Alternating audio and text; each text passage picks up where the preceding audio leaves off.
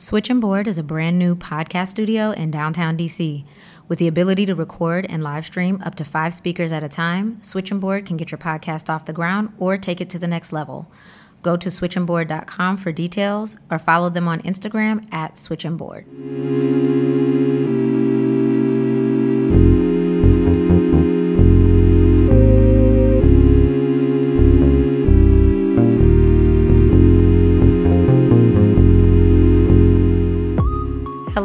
Welcome to Fish Food, a podcast from Little Fish Accounting. I'm your host, Keela Hill Trawick, and today we will discuss why tax prep is year round.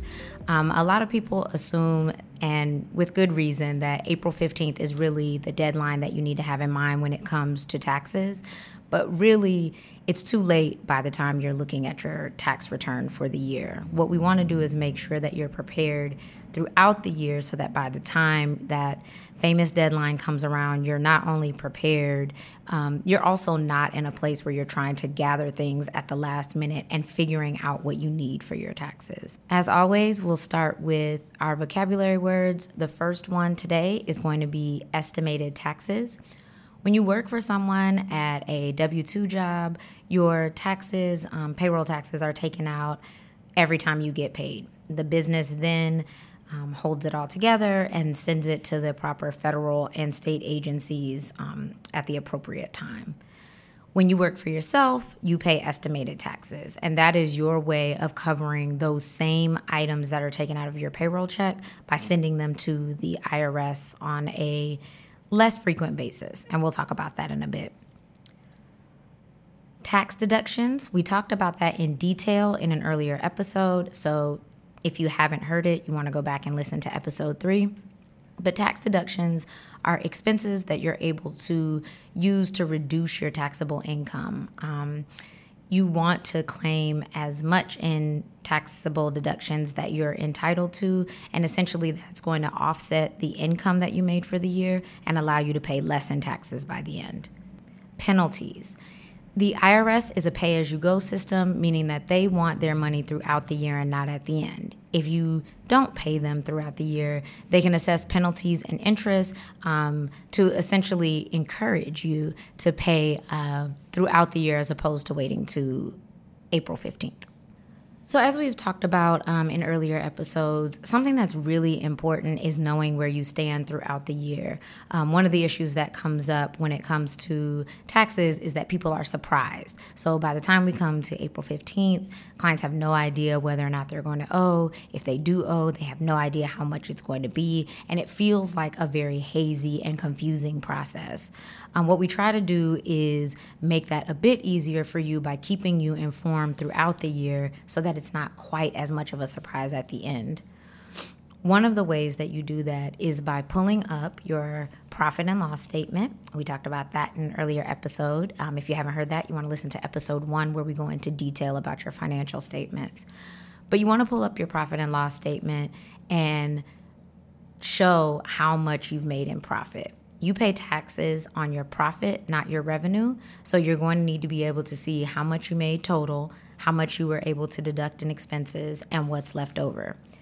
Your estimated taxes are paid quarterly on that amount, but IRS quarters are not like general year quarters. So instead of the typical every three months of a 12 month year, you're going to make payments on the 15th of January, April, June, and September of each year. Those are the same dates that are um, required for the state. Even though we refer to the IRS a lot when it comes to your quarterly taxes, the state expects the same um, treatment and would also appreciate your tax payments throughout the year as opposed to April 15th. Each state has its own um, penalties and interest related to not paying throughout the year. Um, so make sure that you do some research or talk to your accountant about which ones apply to you and what you can look towards in terms of fees if you don't pay throughout the year. So when you pay your quarterly taxes, in the first year, you really have no idea how much you're going to owe. And so it really is an estimate. What you'll do is you'll look at your profit, and what I generally recommend is that you take 20 to 25% of your profit and send it to the IRS.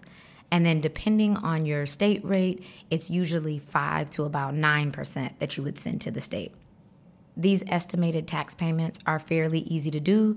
Generally, you can just go to irs.gov. On the front page, there's a box for make a payment, and there's a drop down within that screen that says estimated payment.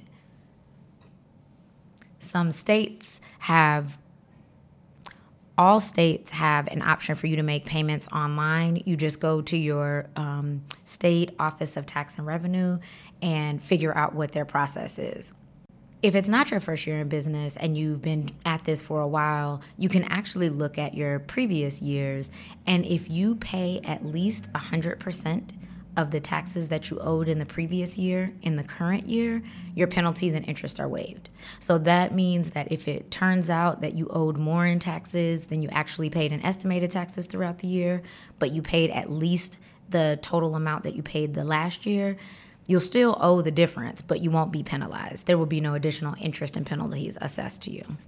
Quarterly taxes, as the estimates that I've pr- provided, um, not only include your withholding tax, which is what you're used to, your federal and state, but also your self employment taxes.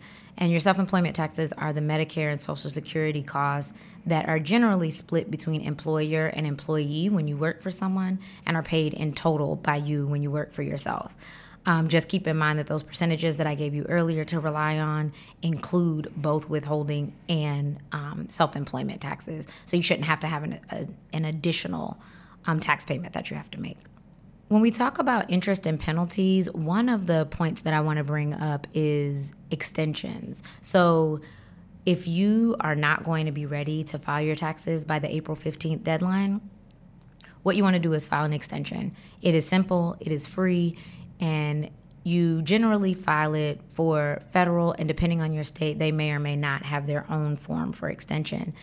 You put in your name, uh, social, and address, and you automatically get six months to file. The thing to remember is that you won't be penalized for filing after the April 15th deadline, but the extension does not give you extra time to pay. And so if you don't make payment by April 15th, you still will have time to file, but you will be charged interest and penalties in the meantime until a payment is made. The reason that that's important is because a lot of people, when they automatically get the six months, think, oh, well, I have till October to file. That's technically true, but you need to keep in mind that every month that you're not paying the amount due, you're assessed penalties and interest by both the federal and state agencies who are looking for money from you. So, how can you prepare at the end of the year, if you've been doing everything that you're supposed to throughout the year, to make sure that you have a successful tax season. The first thing is pull your financial reports. You want to review them, make sure that the numbers look accurate. Do a gut check to say, is this about what I think I've spent throughout the year in each of these categories? Once you've reviewed your financial reports, you want to make sure that everything that you are claiming is deductible. So, for example, if you have car and truck expenses, yes, they're deductible, but you either take that in actual expenses or you take the standard deduction rate. Um, you can't take both, so you want to make sure that you don't double count those types of expenses once you get them in there. The other thing is to find a resource to ask questions. Um, your accountant or your tax preparer should be able to talk to you before it's actually time to file taxes to make sure that you're well prepared by the time tax time comes. Um, you don't want to get to a place where you're giving items and feel really stressed in March, and there are things that you could have done to make it easier for yourself by the end of the previous year. So, in short, you want to make sure that you're paying your estimated quarterly taxes throughout the year to avoid penalties and interest. You want to look throughout the year to make sure that you're taking advantage of all of the deductible expenses that you're entitled to to reduce your tax burden. And you want to prepare for the end of the year before tax season arrives to make sure that you have everything in order in a timely fashion and also to make sure that you take advantage of any items that you would either be entitled to or want to take advantage of before December 31st of that tax year arrives. Thank you so much. Do you have any questions about tax prep and how you can get prepared year round? Please feel free to shoot us an email at hello at littlefishaccounting.com or visit us on Instagram at littlefishaccounting and tell us what you think public service announcement from Little Fish Accounting. I am a certified public accountant, but not necessarily your accountant. For details on your specific situation, please contact us to become a client or an accountant in your area to give you specific advice on your needs. You can find this and all upcoming episodes on Spotify, iTunes, or SoundCloud.